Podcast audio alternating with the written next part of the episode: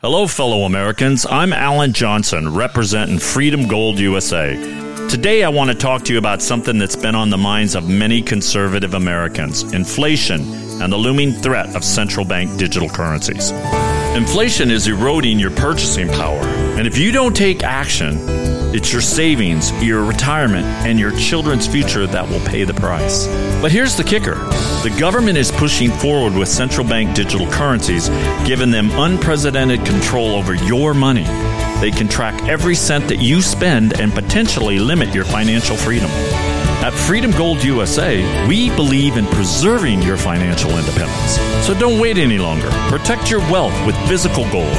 Visit our website at freedomgoldusa.com or call us today at 1 888 411 1845. And together, we'll safeguard the American dream. I'm Clyde Lewis, and you're about to listen to a sample of today's Ground Zero show. If you'd like to hear the podcast in its entirety, sign up at aftermath.media. I'm Clyde Lewis, and this is Ground Zero. The numbers to call tonight 503 225 0860 or 866 536 7469. Oh man, I'm cold today. Stayed in bed most of the day, except I, I wrote the show. I, you know, did a few things around the house and just then crawled back into my bed. It's getting cold here in the Pacific Northwest. I know that it sounds a little, you know, wimpy to say it's 45 degrees outside, but the snow level is going to drop tonight. So uh, we don't know how far it's going to drop, probably 2,000 feet. And that means, you know, the areas before you get to the beach are going to be snowed on. But uh, yeah, winter's here. I don't know if I'm ready for it. I am, though, ready for the Halloween season. I think uh, I've uh, I've read a lot of great Halloween stories. I've watched a lot of great Halloween scary shows, scary movies. But you know, I don't want to. I don't. I don't know how to say this. I don't. I did. One of the scariest books that I'm reading right now uh, for Halloween. I know this is going to sound weird. Um, the Bible. Yeah, I'm reading uh, the Bible. I'm reading the uh, the stuff that you know Paul Begley was talking about a couple nights ago, and I'm talking, you know, a lot of the symbolism, a lot of the metaphor, a lot of uh, end times dispensational stuff. And I know a lot of people don't want to think about this because you know we have the war going on and and things are getting really ugly that way.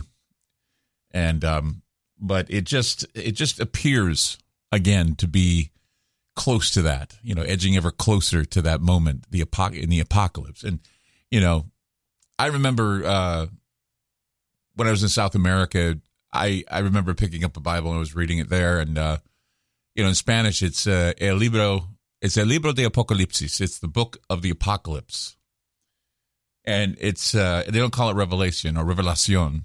They they call it uh, Apocalypsis, and of course, you know, reading the accounts of the Apostle John and all the the hideous creatures that would appear in the skies during the final dispensational transition. Now, in my studies of biblical passages, I would often suggest that the strange creatures that John saw were purely metaphor. I think you'd agree with me that they're metaphor, right? But there are a lot of people who literally believe that these loathsome creatures will appear in the end times, and that at times there there'll be accounts of these beings, uh, and they will be seen as malevolent emissaries that have been sent by Satan to the world. I don't know if you believe in a in a literal rise up of these demons, these loathsome, horrible, ugly, you know, just ugly creatures. They're supposed to come from the abyss, and you know, you're reading about how you know there's an appearance of a, a leopard with feet like that of a bear, mouth like a lion. Uh, you know, the locusts with the talons and the you know, and I, and I thought to myself, you know, those locusts that John talks about looks like they, they remind me of drones. It's you know the, the, idea that they're like buzzing around out there, you know, firing on, you know, innocent people. Um, but in the twelfth chapter of the Revelation book in the Bible, John sees a great red dragon with seven heads and ten horns. Now, on these seven heads are seven diadems, and the horns are a symbol of power, and the crowns are a representation of authority. The seven heads and ten horns picture a terrifying image of power and authority, and knowledge and strength. And I'm sure, you know, that's just one interpretation. There's several, I'm sure. I mean, I'm I'm sure there are various interpretations that give us more insight as to what John actually saw. But what about those who believe that he literally saw a dragon in the sky? Now, I've seen so many religious depictions of this, and uh, you know, you'll never see a metaphor of a dragon. You'll see the dragon with seven heads. You'll see the, I mean, you see the dragon seven heads, ten horns. You'll see that, and it will show the dragon in the image that is created by an artist. The dragon is sweeping down and taking out a third of the stars of heaven and casting them down to earth. The sweeping of the stars is a display of the dragon's great strength and power. Being able to amass the skies and rip stars out of the firmament. I mean, if, if, it was a literal creature, a, a literal appearance, uh, then how could it be? I mean, uh, because we all know that dragons or flying reptiles are something that we have no proof of existing. But the chapter makes it clear who the dragon represents. The dragon is that ancient serpent who is called the devil. It's called Satan. It's Satan. It's the deceiver of the whole world. The dragon is Satan. So many interpretation could, you know, it, it, of course could nail down the truth behind the representation of the dragon. But, but there is a slim possibility that entities known as interlopers somehow are trapped between our universe and another universe where these terrible beasts exist. Interlopers are like ultra terrestrials. Geordie Rose once spoke with them with regards to computers and how computers would be able to bring in interlopers, bring in H.P. Uh, Lovecraft type of creatures Yog-Sothoth and Nyarlathotep and Cthulhu and all these other denizens, these evil looking characters. Cthulhu, of course, is the octopod looking face, the, the, the, winged alien octopus type looking creature. And you can use your imagination with the other creatures that come through. It's kind of like when uh, they did that uh, movie, The Mist.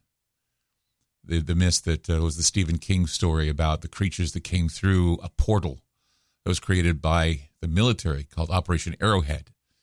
And these flying creatures came in and took people away. And These other creatures that looked like they, they looked like terrifying elephants or pachyderms or whatever. But see, that's what an interloper is. An interloper does not belong here. It's an ultra terrestrial. An ultra terrestrial. We have extraterrestrials and we have interloping ultra terrestrials where somehow the ether pulls back, they appear for a short amount of time, and then they disappear, leaving you wondering what it is you saw. 503 225 0860 or 866 536 7469. You're listening to Ground Zero. I'm Clyde Lewis, and we'll be back. You just listened to a segment of Ground Zero. If you'd like to hear previous shows along with having access to our online library and social media platform, sign up now at aftermath.media. It's only $10 a month, and there's also yearly specials to fit your budget. Again, go to aftermath.media. I'm Clyde Lewis, and thank you for supporting Ground Zero.